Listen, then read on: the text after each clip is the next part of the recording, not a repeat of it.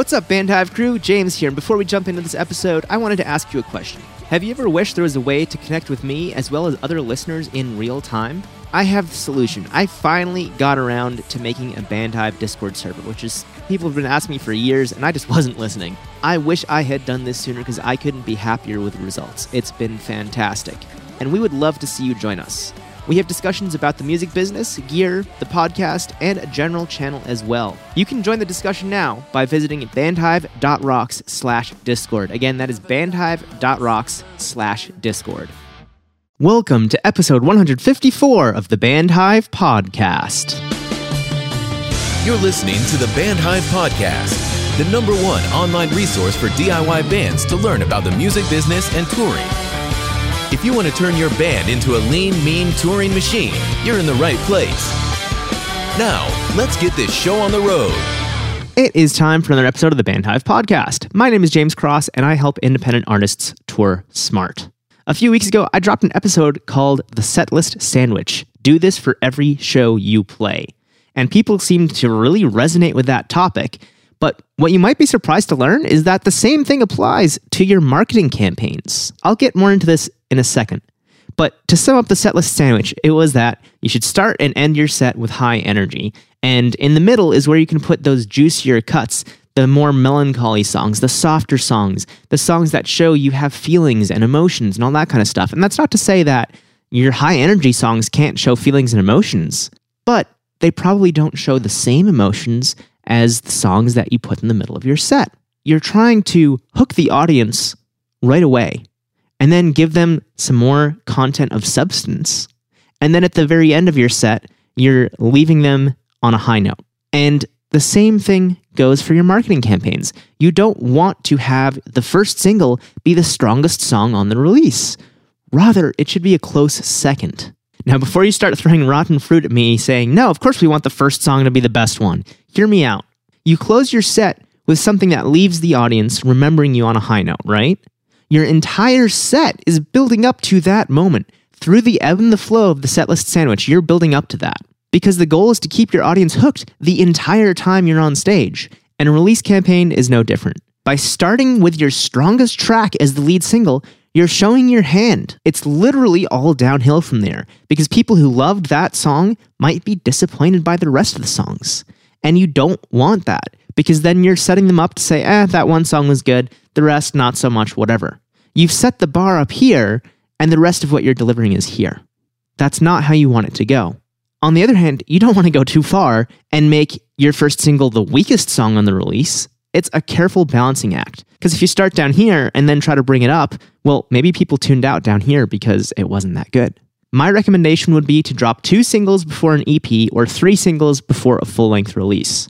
So for an EP, your first single is going to be the second best song on that release, while the song that's an absolute banger will be your second single shortly before the release. With a full length, you do essentially the same thing. You start off with the second best track.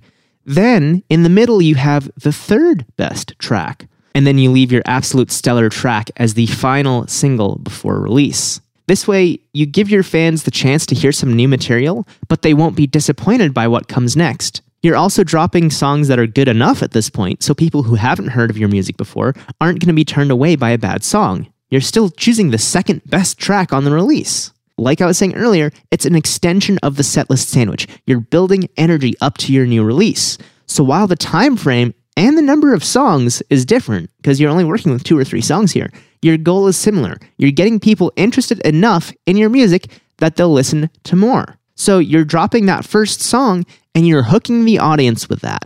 And then you want to go uphill. You don't want to go downhill, which is what happens if you start with the strongest song. Instead, you go uphill.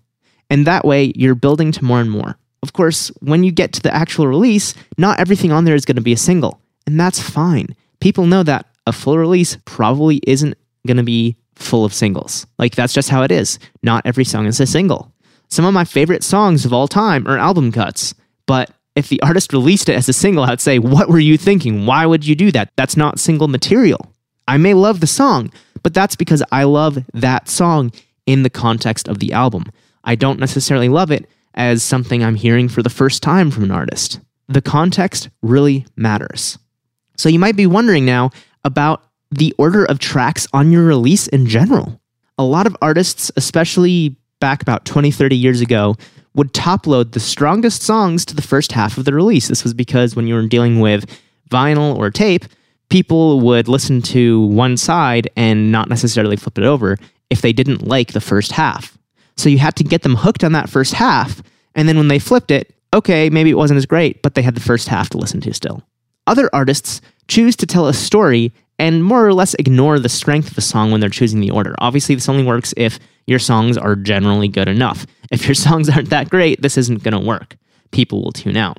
Still, other artists will turn the order of the album into some kind of mystery. For example, on AFI's record Sing the Sorrow, which came out almost 20 years ago, back in March of 2003, the Leaving Song Part 2, which is track 2 on the album, actually comes before the Leaving Song, which is track 10 or 11, if I recall.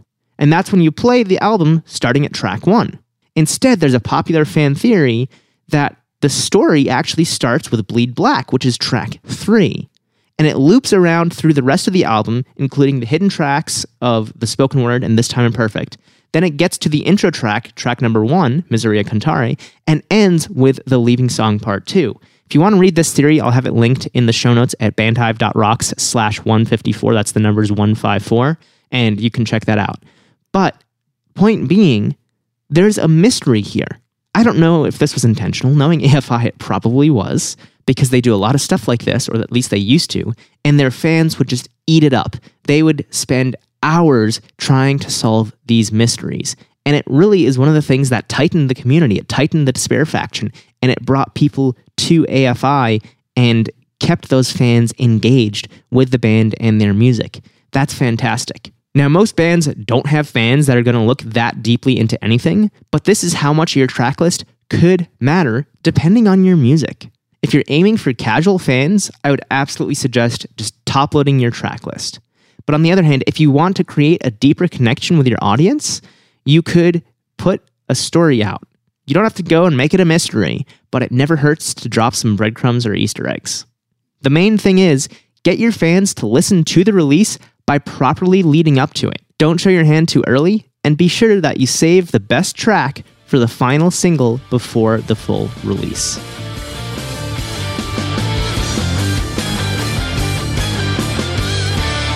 That does it for this episode of the Bandhive podcast. Thank you so much for tuning in and listening. I really appreciate it. And I hope that this kind of extension of the setlist sandwich episode will help you choose your singles as well as your album track listing or your EP track listing. If you haven't heard the episode about the setlist sandwich yet, I highly recommend it. It's number 151 and it's called The Setlist Sandwich. Do this for every show you play. You can find it at bandhive.rocks slash 151. That's the number 151.